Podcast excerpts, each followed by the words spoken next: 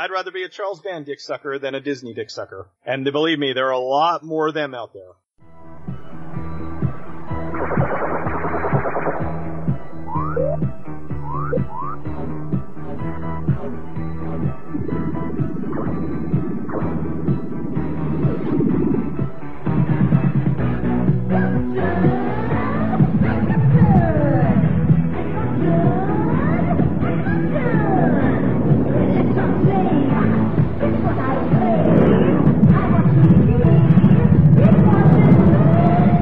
Radio Drome. Welcome to what is hopefully the final episode of our Horror in the 80s triumvirate, which went on a lot longer than I anticipated it going on. I am Josh Hadley. With me as always is the Cecil himself. Uh, apparently my brain fell out at some point. Isn't that that rock over there? I think so. And Peter at least isn't here yet. We think he overslept because he said he'd be here and not here. So the great defender of Canada is not here right now. Maybe he's maybe he's off punching Islam somewhere. I don't know. I don't know. I like to think that he went back in time again to go see Dio. Private joke. Just never mind. It looks just like If you watch Dio's We Rock music video at one minute and four seconds in there, you tell me that is not Peter as a time traveler since that was recorded in 1984. But anyway, that, that, that's something totally that we, that's not part of this. If you guys want to help out the show, you guys need to use a VPN. And to do that, you use Nord. So you go to 1201beyond.com backslash Drome VPN and you get Nord VPN that way for only $3.49 a month. That's 75% off of a three year plan. Nord will encrypt your data. They will encode your data. You can just pick whatever server you want. Hey, this video is not available to me in America as it's British. Oh, hey, look at that. I'm on a server in London now or I'm, I'm on a server in Pakistan now to watch this weird Pakistani show I want. 1201beyond.com backslash Drome VPN. And also, you can go to adamandeve.com, use the promo code DROME, D-R-O-M-E, and you will get 50% off of a single item, three free DVDs, a free sex swing, and free US shipping. All you have to do is use the promo code DROME at adamandeve.com. Last week at 1986, talking about Vamp, I, I still say it's a shockingly underrated film. 1987. This was the year of blood. Because in this year we have Blood Diner, Blood Frenzy, Blood Harvest, Blood Hook, Blood Lake, Blood Rage, Blood Sisters, Bloody New Year, Bloody Wednesday. What was it about 1987, Cecil, that was, hey, this is the year of the blood titles? I don't know. It just, uh, I guess it just worked. I mean, in some cases, you couldn't uh, come up with a better title. Like Blood Diner is just perfect because that's what it is. I guess it's, uh, things run on trends where we went with genres. I guess in this case, they decided to go with titles. So just blood. They went nuts with blood. And, and some of these are kind of weird because, okay, Blood Rage is that Thanksgiving kind of one. It ain't cranberry sauce. I think it's a garbage Boo. movie, but a lot of people love it, especially after it showed on Joe Bob. Blood Harvest, Bill Rebane with Tiny Tim. I happen to kind of dig the movie, but it, I can't deny it's a complete and utter train wreck. Y- You've got Blood Diner, which I do happen to like. I would have liked it better if it was actually a sequel to Blood Feast as it was meant to be, but okay, we'll take what it is. The really queer one in this is Blood Hook. Mystery Science Theater guys. This is Jim Mallon. You go, okay, this was a year or so before he, you know, created MST3K. You don't see any of that here. There's no humor. There's no jokes. Nothing in this movie is funny. Blood Hook is painful to sit through, Cecil. I don't think I've ever actually seen Blood Hook. That's, uh, wasn't it like a fisherman or It- it- something? it's a comedy. It- It's it- it's meant to be a horror comedy that they forgot to put comedy in. Oh, yeah, boy. it's one of those. I have to mention Bad Taste. That was uh, the first Peter Jackson movie I ever saw. Now, granted, I didn't see it in 1987. I saw it sometime in the early 90s, and I immediately was like, "Oh my god, who is this guy? He's amazing." Now, that is a movie that is a horror comedy where there is actual comedy in it. It's funny, it's weird, it's very, very New Zealandish, because that's, you know, Peter Jackson's shtick. He's in it, he plays, uh, Derek. His head keeps falling open and he keeps losing his brains. It's a fantastic film. It is, uh, it's wonderful. I love it dearly and, uh, I should, uh, do a video on it at some point. What about something like Angel Heart? Because I remember, and I gotta remember, in 1987, I'm 12 years old. Angel Heart, I remember seeing it probably not till 88 or 89 because I saw it on cable, but I hated it. And now I watch again as an adult, I like it a hell of a lot more. Uh, the same way. I didn't quite get it. They made a big deal because, you know, this was, uh, the Cosby, you know, uh, Lisa Bonet was, she was getting out of the Cosby shadow to try to be, uh, an adult, not an adult actress, meaning a porn actress, but being taken as a more serious actress, and it didn't really work for her because she. Well, also she was. Uh, it was a different world, so she was trying to get out of all of all of that TV sitcom stuff and be taken seriously. And unfortunately, it didn't work. The movie, if I remember correctly, did not do well. I thought it was just weird. I didn't get it, but again, saw it years and years later, and I'm like, oh, okay, this makes a lot more sense now that I'm older. It's it's just it is still a very bizarre film. I mean, but it's got, you know, very good cast and, uh, it is, I think it's directed very well. It's very, uh, atmospheric and creepy. Definitely has found its audience over the years, but when it first came out, it did not do well and, uh, did not do very much for Lisa Bonet's career. Well, what about something like the Canadian Blue Monkey? The one with the giant bug in the hospital that gets killed with the laser for eyes or something like. Blue Monkey is one of those movies that you just watch and you say to yourself, what the hell was that? Blue Monkey, wasn't that Zalman King? Or no, that's Blue. Oh, there's another Blue movie with with Zalman King. Yeah, yeah, Blue Monkey. Okay, I had I had the two mixed up because I'm like, what the hell? Yeah, yeah, yeah. It was the uh, the, the weird insect thing, uh, the the William Fruet movie. Yes. I have not seen it in a very long time. Stephen Railsback, vaguely remember it.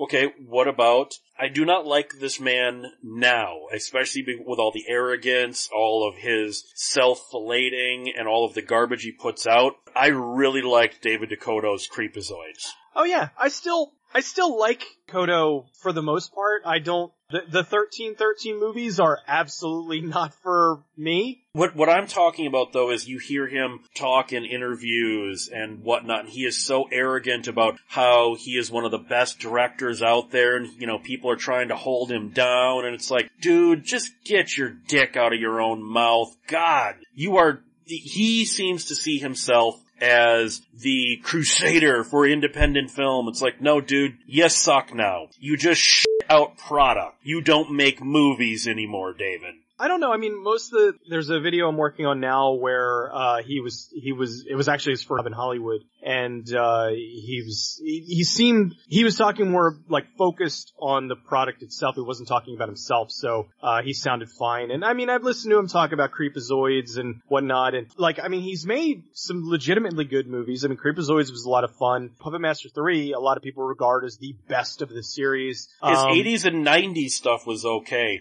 After he found digital video, he just stopped trying. Yeah. I, I mean, okay, all you need to do is go and buy J.R. Bookwalter's book, where David DeCoteau does the introduction. And he spends the entire introduction not talking about J.R. Booker at all, but attacking Fangoria, Cinema Fantastique, his critics about how he is so much better than them, how they are wannabe filmmakers, how he's living his dream, how he makes more money than them, and how their criticisms mean nothing because they are nothing because he is so amazing. It's it's a shame because yeah, I mean, Creepozoids and a lot of his 80s 90s stuff is uh, tons of fun. It's a bummer that uh, if he if that is legit, if he really has that big of an ego. Because honestly, uh, if he does have that big of an ego, like some people, they are egotistical, but they can deliver. If he is legitimately that egotistical, he's not delivering because his stuff is, is unwatchable, quite for his newer stuff is just unwatchable. His older stuff, lots of fun, but the newer stuff,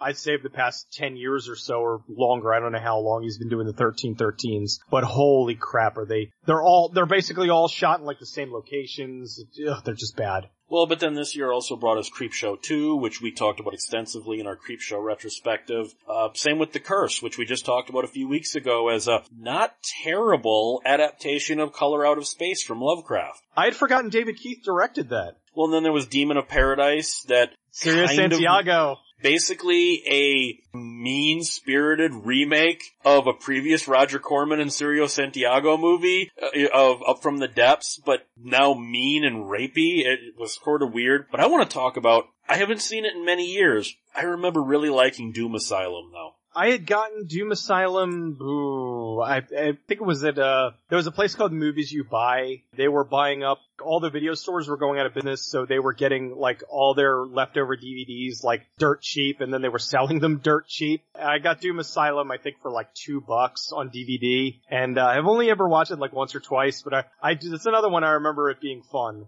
I remember it being uh, like just enjoyable. But 1987 also brought us I, I, I get crap for this, but I think the best Evil Dead film, Evil Dead 2. Everyone loves Army of Darkness, and I don't hate Army of Darkness. I'm gonna say it. Evil Dead 2 is a, the superior film in the franchise. I, I, don't care what you think. You can like Army of Darkness better, but you're wrong. Evil Dead 2 is the better film. Well, I look at the three of them in Evil Dead is the concept as a horror movie. Evil Dead 2 is the concept as a horror comedy. Evil Dead 3 Army of Darkness is the concept taken with, with all elements of that, with, with horror, with comedy, with uh, a little bit of sci-fi and fantasy in there. You know, one and two are, are very much, pretty much the same film, just different genres. And then three is kind of its own batshit crazy offspring. I like all three of them for different reasons. So it's really tough because they're all, they're all part of the same franchise unless you start counting the La Casa movies.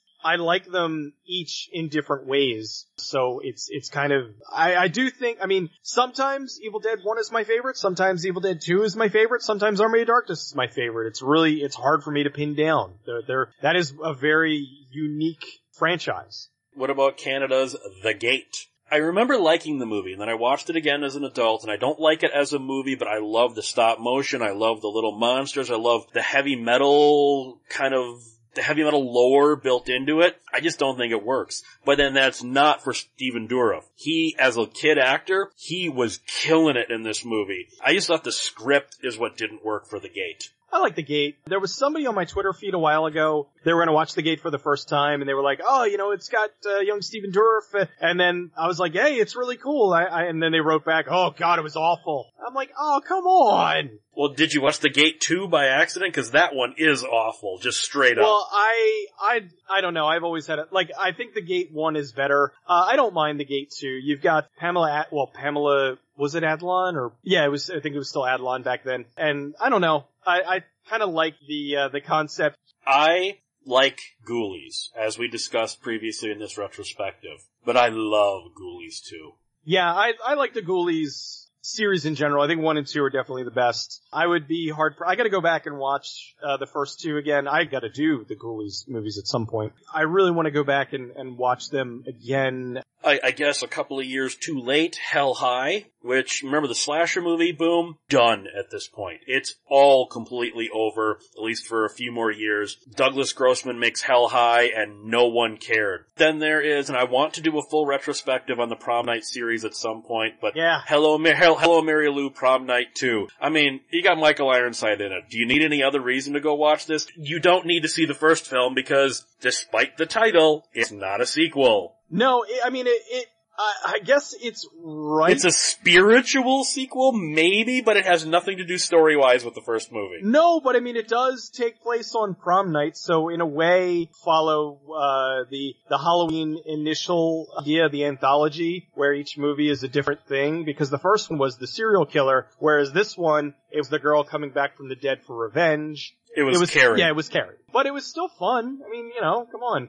But then there's Hellraiser, which we did a whole retrospective on years ago. There's House 2, the second story. Haha pun. We did a whole retrospective on that with Mike White. I love The Hidden now. I think The Hidden, Jack Sholder, the movie, you don't, you barely see the monster, but it totally works in this one. I love The Hidden. Absolutely love The Hidden from the first time I saw it. I think that it is really a cool movie. It is a spin on Invasion of the Body Snatchers, but you just gotta love that it's like, okay, this alien comes to Earth. It loves drugs and fast cars and just causing as much And punk rock. It just causes so much chaos. It's just, it's, it really is is a great fun movie. I liked the movie so much, and I was so excited for the sequel. You watched Hidden 2, didn't you? Oh, Oh, I- oh, I rented Hidden 2 as soon as it came out because it had Kate Hodge in it from uh, She Wolf of London. I was so super excited. And oh my god, could the Hidden 2 be one of the biggest drop-offs in series history? Because the first one is just so good, and man, the Hidden 2, they just, uh, they just made shit up. I don't know what the hell they were doing. But then there is Howling 3. I said in the Howling retrospective, I like a lot more now than I did then. I think it's a shockingly good movie. Imogen Annesley is so gorgeous in this movie. And then I got a full retrospective planned, so we're gonna skip uh, It's Alive 3, Island of the Alive, but you wanna talk batshit? That's the definition of a batshit movie. Absolutely. We got Jaws Revenge, we covered in a full retrospective. What was, what, Jaws 3, Human Zero? Jaws the Revenge is 4. Oh, Jaws, I'm sorry, Jaws Revenge was, right, Jaws 3 was 3, duh. So blame it on the cough medicine. But then there is the Joe D'Amato Killing Birds with Robert Vaughn, which is, you know, a zombie sequel that's not a zombie sequel at all. You got the Rod Steiger The Kindred. You have Monster Squad, which we've talked about endlessly. You've got Troma's, Monster in the Closet. You got Claude Akins fighting a Troma monster. Do you get better than that? But then there is the Lost Boys, which I, I like and I don't like. There are parts How could, what's not to like? uh, there are parts I cannot stand in this movie, and then there are parts that I absolutely love. So the Lo- the Lost What- Boys what is a real you- what can't you 50-50. stand? What can't you stand? Corey Haim, for one, his performance is like something straight out of a cartoon, and that would be fine if the whole movie were like that. But everyone else is treating this movie like it's a real movie. His, I- his I character disagree. does not work with the rest of these characters. I don't know. He's the he's the annoying little brother whose older brother is turning into a vampire, and he can't he can't deal. I don't know. I think he's I think he works really well. I think every honestly, The Lost Boys is one of my all time favorite movies. I don't think that there is anything wrong with it. I think the from the, the soundtrack to the effects to the cast, like I just I love it. I think it's perfect. It's it's really good, and I'm actually really sad. I God, what movie was it? There was another Schumacher movie. They passed by a a bill. They passed by a movie theater and they had a billboard, and it said "Coming soon, The Lost Girls," and he was going to do a, a you know the Lost Girls sequel. It was going to be an East Coast movie, girl vampires, and it yeah it was a pretty clever like spin on it. It just never happened for whatever reason. Now if they did it, it would probably just be a bad idea. But back then, I think it still would work. But uh, love the Lost Boys, and then the sequels. I, I, don't know what you're, I don't know what you're talking about. Yeah, that, you know what? What am I talking about? That they never happened. That, that was never a thing. Th- th- They also never made that TV pilot that was so bad that the CW actually scrapped it and said we're shooting this whole pilot again. but then there's like Munchies we've talked about, Near Dark we talked about in our vampire episode, which one of the best vampire movies ever. George Biedergrecht, I'm sure I butchered that. You got Nekromantik.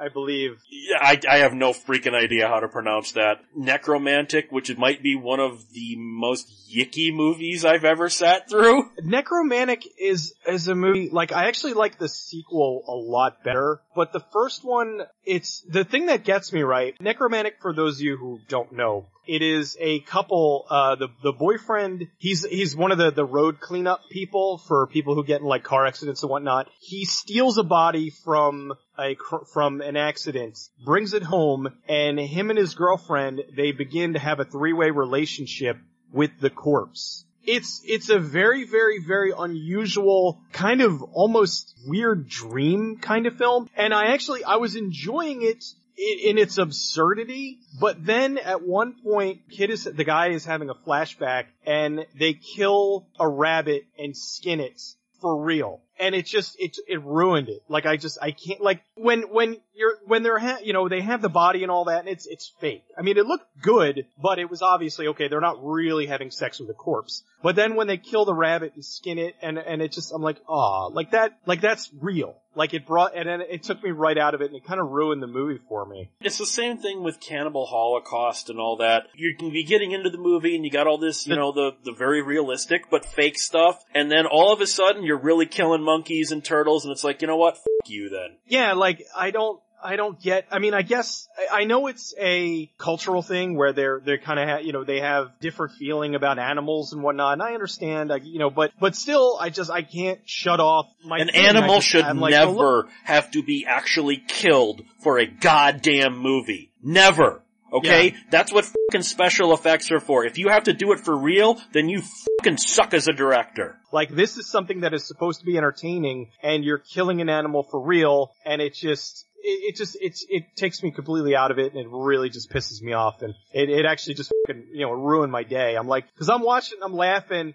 and then it's like ah you know it just got it just got real. But then we've got the movie nobody wants to admit exists. George R. R. Martin's Night Flyers, the Catherine Mary Stewart movie. Cause remember, after he got super huge with Game of Thrones, Night Flyers was starting to pop back up on the radar, and, and even George R. R. Martin was like, I don't know what you're talking about. I like Night Flyers. Now, I, I, I've never read the story it's based on, so I, I've heard it, it has almost nothing to do with the story. But yeah, I, I dug Night Flyers. Better than that horrendous sci-fi channel miniseries, which maybe that's closer to the book, fine. That was a fucking slog to get through though. The movie, I had started looking into it a while ago, and apparently what happened, they got about halfway through the production, and they had their budget cut. And so that's why a lot of the end is so dark, because they had to find ways to shoot whatever they could for very little money and kind of concealing things. So that's kind of why it also wraps up, and it doesn't make a lot of sense, but it starts off really strong, and I still enjoy it as a whole, but I do recognize that they, you know, they did kind of not really have enough to be able to finish it up at the end. So it's a shame because I think if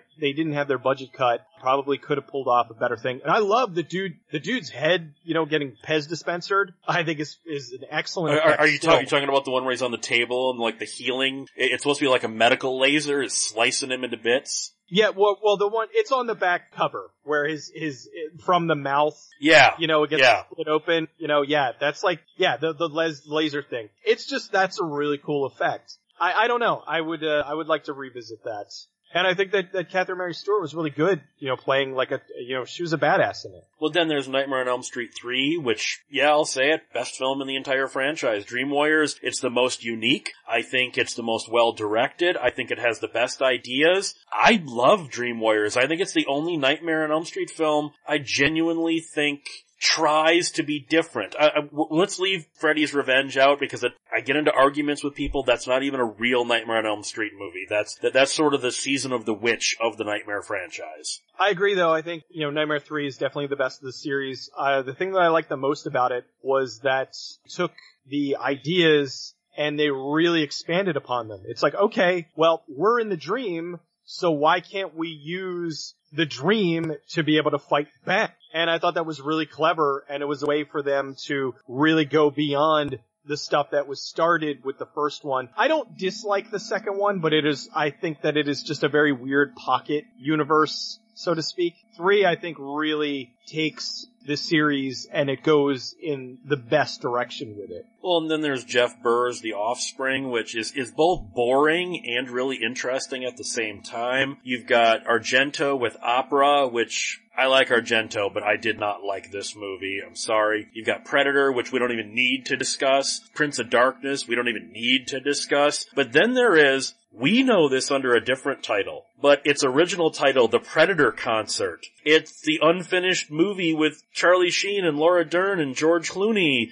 that we all saw as Grizzly 2. You know, the work print that leaked to the internet. I wonder what would have to happen to actually get that released. For, I mean, it's, it's finished. I mean, the, the, it's, it's a completed, They were mi- they're missing many key scenes. At least the work print that's that leaked to the internet. It's only a little over an hour long, and there and there is so much padding with all the concert stuff. They are missing several key scenes. The the the bear never even shows up. It's just arms that show up in frame and stuff. They are missing several key scenes. So kind of an unreleasable, unfinished movie. Okay, because I think that's one where if if they did have it at least a little bit more complete, you know, Vinegar Syndrome or somebody would would pick it up. I'm sure. Yeah, if it's if it's if they never shot the scenes then yeah, it probably. But I mean, if they did shoot them and they're just not in the work print or whatever, I don't know. I just there are certain things where uh, I mean, I'm glad that at least the version that did leak leaked because I think that uh, if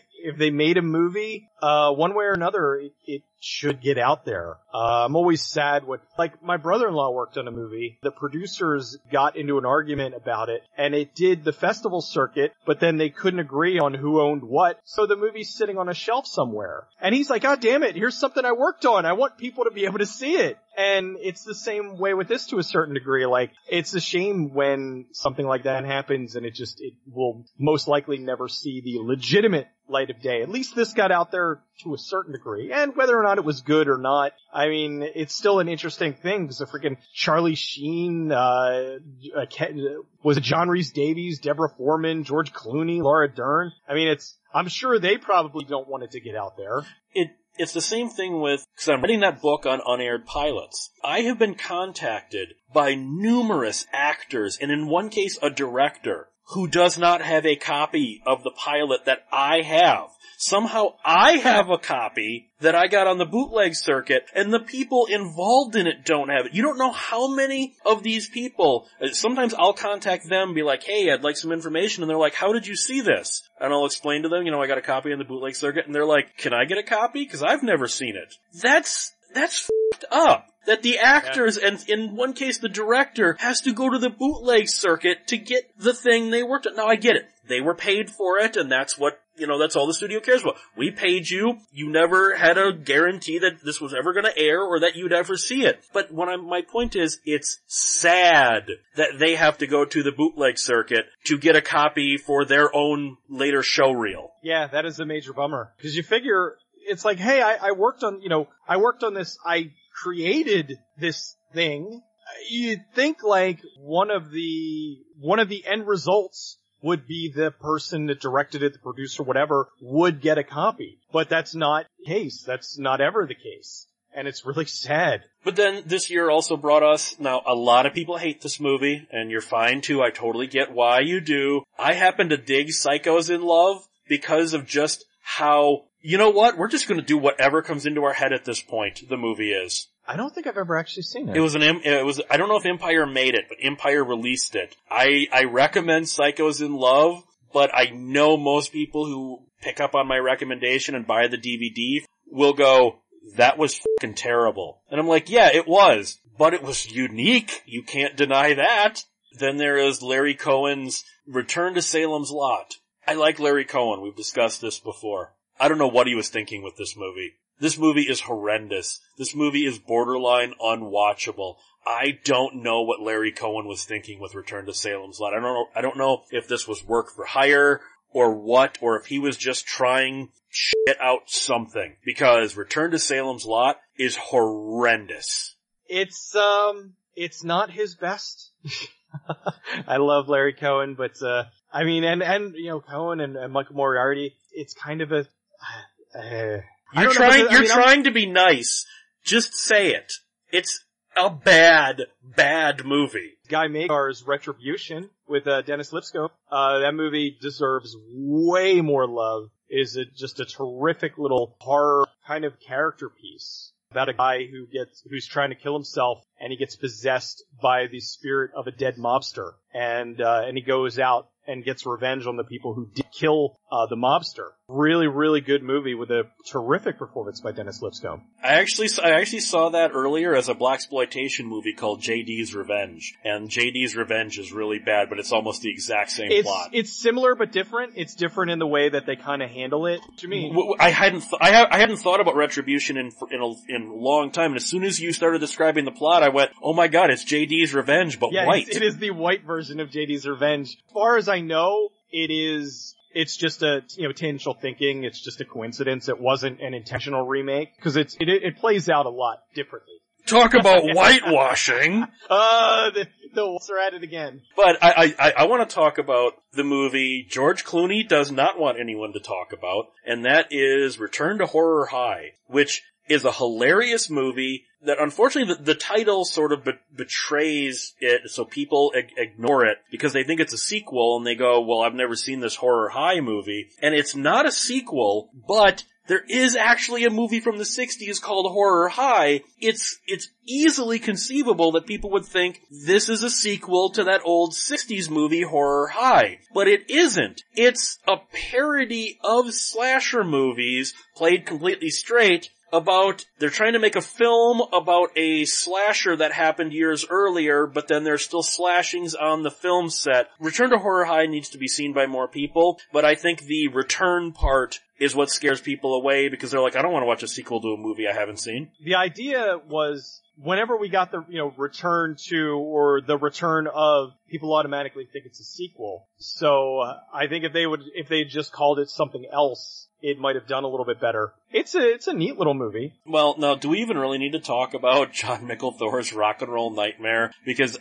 Yes, we do. why? This movie is unwatchable. It's John Micklethor Oh. as John Triton. I, I think you mean Coca-Cola product placement, the movie? well then, well you've got Roger E. Burt, E-B-U-R-T.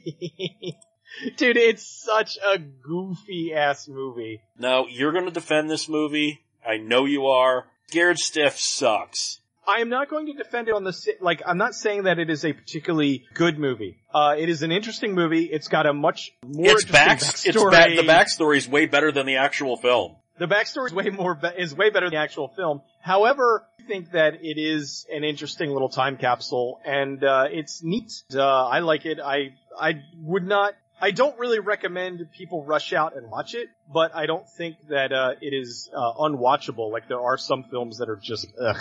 But uh, no, I think at the end of the day, I think that it is a, a neat little cool voodoo horror film that doesn't make a whole lot of sense because they did kind of change a lot of things as they're going along. It could have been better, yes. You kind of get that with like Silent Night, Deadly Night too. We talked about it in our retrospective. It's not even a real movie. It's framing devices on clips from the first movie. I, I don't know. It didn't work for me, but I want to talk about Slumber Party Massacre 2, where this, where Roger Corman said, I can make a Nightmare on Elm Street movie.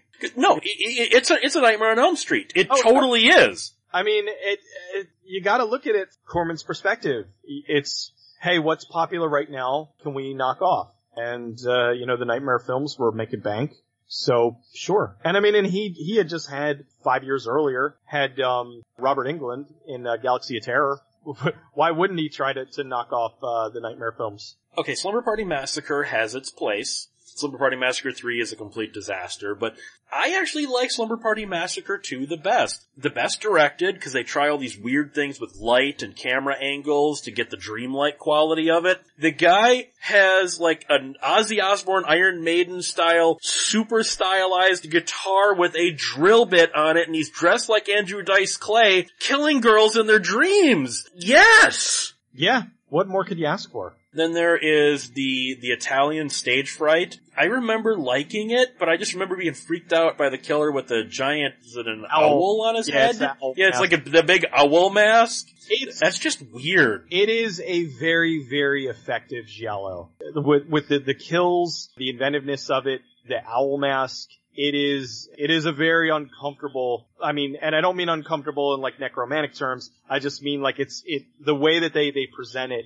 it really works. Uh, I think Stage Fright is, is a terrific, uh, giallo. Well, then there's the first stepfather. Now, I'm not saying it's a bad movie because I do like it. I don't know why I like Stepfather 2 better. I'm not sure why that is. Critic in me says the first Stepfather is the more well-made, more well-written movie. But I just really like Stepfather 2 better and I don't know why. Terry O'Quinn is chilling in The Stepfather. Like a how, Oh, well in both of, in, In both, both- of the ones he's in. Yeah, because then going back, because then because uh, uh, Guy Magar did three, which I think was good, but it was also you could tell it was made for a lot less money. But I still think he did a very good job with it. But I mean, Terry O'Quinn, holy crap, did did he nail that role? Like he, that is one of the unspoken horror bad guys that just n- does not get enough love. Who am I here? Yeah, exactly. You know where he, he's trying to he's trying to remember like you know which uh, you know which version of himself he's supposed to be. Uh, Jill Schoelen is just as terrific as the the daughter in that. It's really effective. It is a movie that uh,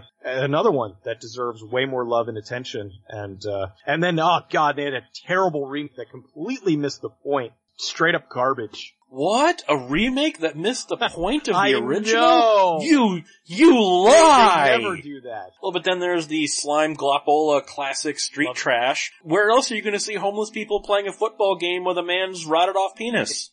That actually happens in the movie, I swear. It does. If you want a movie where you will be sitting there with your mouth open and just like at every single scene, Street Trash is just one of the most bizarre films ever. I love it dearly. It's a Slime it is Glopola a slime classic. Glopola classic. You, you will need a shower after watching this film because you will just feel sticky. Then there is the tomb. Now, I, I'm, I kind of feel the same way about Fred Olen Ray as I do about David DeCoteau. The man just, just shovels out crap nowadays, but he made a lot of good movies in the older days. But then you watch old interviews with him and he's so arrogant about how I'm better. He literally in the shock cinema documentary says he's better than Roger Corman because on the same budget adjusted for inflation Roger Corman had, I've got major stars and I'm shooting in color and we've got special effects. And it's like, yeah, you just completely made me hate you.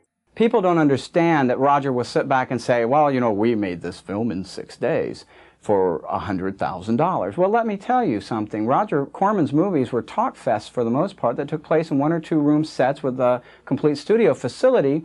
No major stars. They were in black and white and they only ran 60 minutes. Now, we can't get away with that now. You know, a $100,000 budget in the 50s probably equals about a $250,000 budget today, yet we're still making color movies that run 90 minutes that aren't talk fest, that have big name stars, and we're doing it for less than $100,000 a picture. So I don't think that what they're claiming in the 50s was such a major feat. We're beating it today with inflation and everything else. We're still making movies with Jan Michael Vincent and David Carradine and people like that coming in for less than the quickie films of the 50s, coming in at the same time or maybe even a little shorter, having more action, better special effects, in color with a longer running time. So I'd say we got the pants beat off of those guys that keep telling these stories about how they did this in six days for $80,000. I think Fred Olen Ray is an arrogant fucking twat, and his personality makes me hate most of his movies now. I will say that the tomb is better when they're actually in a tomb, and then they leave the tomb, and the movie is not quite as good, but it's still an interesting, uh, enjoyable film, but I wish that they actually spent more time in the tomb. That's, that's my major complaint with the tomb. For a movie called The Tomb, spends a lot of time in the city. The other thing that pisses me off about this movie is not the movie itself, but Michelle Bauer. Michelle Bauer used to do hardcore porn movies as Pia Snow. Cafe Flesh, she did Night Dreams, she did a couple of other ones, and she's on record saying The Tomb is my first real film. Because apparently adult movies can't be actual films according to Michelle Bauer. Oh, oh, alright, now come on, dude. Let's, let's be realistic here. I think even people, even actresses and whatnot that were in like Pirates, that, uh, that Jenna Jameson, like million dollar porn, at the end of the day, like I don't believe, I don't have a problem with porn, but kind of agree with her that it's like, okay, I do think that there is a dis- distinctive difference between a film, porn. We're talking late 70s, early 80s porn. Something like Cafe Flesh and Night Dreams, these are not porno movies. These have so much story in them that like HBO was actually able to edit out the hardcore scenes from Cafe Flesh and air it on HBO. Cafe Flesh is a real movie. Despite what arrogant twats, I guess like even you, think that, oh, it's, it, it's, it, it's got cum shots. That's, that's not a real movie. You. Well, uh, I just, look, I am not, like, again, there's nothing wrong with it. I watch enough porn, but there is a distinct difference between sitting down to watch a movie and sitting down to watch a porn. You know, if, if you think that, you know, that is, like, and, and again, I am not disputing anybody's acting prowess or whatever, but I do think that there is just a, there's a distinct difference. In the same way, to a certain degree, there's a difference between television and movies, between movies and porn uh, whatever. It makes if that makes me an arrogant twat. Like I I wouldn't go up to Michelle Bauer and and give her a heart. You know, oh, you first did this movie and it's a real movie. Like I wouldn't give her shit for that. I mean, because I and I don't like Traci Lords. but I would, you know, when she was saying like she got into doing like real movies with Roger Corman gave her her real movie start, but John Waters, where she was saying like she was doing real movies with John Corman and or, or Roger Corman and John Waters. Like I would agree with that again because it's like it's it's it's a different animal. Okay, I, I want to clarify. I don't dislike Traci Lords. I fucking loathe that cascading thunder cunt who destroyed some friends of mine's lives so she could advance her own career with her own lies and deception. She knew what she was doing every step of the way. It was calculated, it was thought out, it was meticulous. She was willing to take down an entire industry and she didn't care who she hurt as long as she got famous for it. I will never be okay with any director that puts her in a film. It pissed me the fuck off when Kevin Smith, who claims to be an adult film fan, cast her in a film. I lost all respect for him. She is the worst kind of person out there. She is a narcissist and she needs to be stopped. People need to stop, well, Traci Lord, Traci Lords. Oh, I had to bring her up, didn't I? Can we talk about Pyun? Can we talk about how awesome Vicious Lips is? Okay, no, I love Vicious Lips. I don't, I, I, I keep seeing it put on horror movie lists. I love Vicious Lips. I think this is a fantastic movie and I'll probably play one of the songs from it at the end of this episode. But it's not a horror movie. It's a science fiction movie. I mean, okay, there's a couple of horror elements at a couple of moments. I love Vicious Lips, but it's not a horror film though. Yeah, um, I'm with you on that. I, I still like it. It has horror elements, and Pyun has been known for well, he does a lot of sci-fi and horror and sci-fi horror. So, um, but yeah, it's uh, it is a terrific little film with a great soundtrack. the Sue Saad soundtrack is alone what you can watch the movie. Because the movie, uh, let's be fair, we both love it. There's not a ton of substance here. It's it's about a female rock band in outer space. The tagline is "They're lost and loose in outer space." But the Sue Saad soundtrack, it's a shame this never got released. Sue Saad, her her, her album Sue Saad and the Next never came out on CD. I actually have an LP of it all of her soundtrack stuff like this and Radioactive Dreams and Looker and stuff like that never officially came out, but she released a CD a couple of years ago of demos that has a lot of the early demo versions of the songs from Vicious Lips as well as Radioactive Dreams on it. I cannot recommend that higher, although I didn't like the demos as much as I liked the versions that are in the films. Maybe that's just because I, I've heard those so much more. Then the, the final two we should talk about are The Video Dead, which I think is a movie that works and doesn't work. It has parts that are brilliant, and it has so much filler where you could tell they didn't know how to pad this thing out to 90 minutes.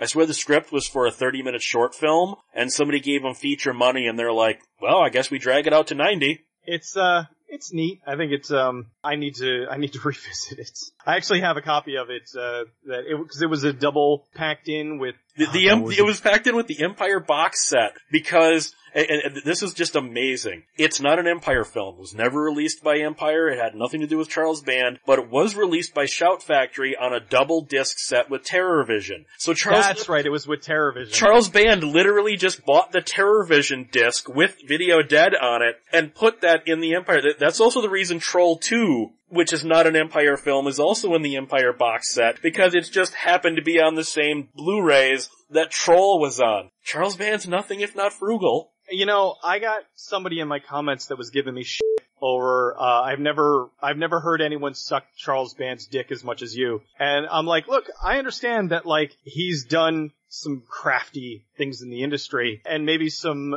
you know, quote unquote not good, but it's like, you're acting like he's the only one. You're gonna, like, do I love Charles Band? Absolutely. Large chunks of my adolescence have been watching Full Moon and Empire Pictures films. Large chunks of my, like, now life are because, like, I am the way that I am now because I loved those, you know, those movies, uh, Subspecies and Doll Man and Puppet Master. So yeah, I'm going to constantly trumpet my love of, uh, of what he has built. But don't try to act like he hasn't done things that other producers and, and studio heads have done. If not, they have done worse. So I'm sorry if I really, really enjoy the the product of something that uh, that he's he's done. Sad that we're we're kind of getting the the the not the quality of Full Moon that we used to get, but uh, it, it's a different world out there, which was an episode we did a while ago where we are talking about how much the industry's changed and how streaming,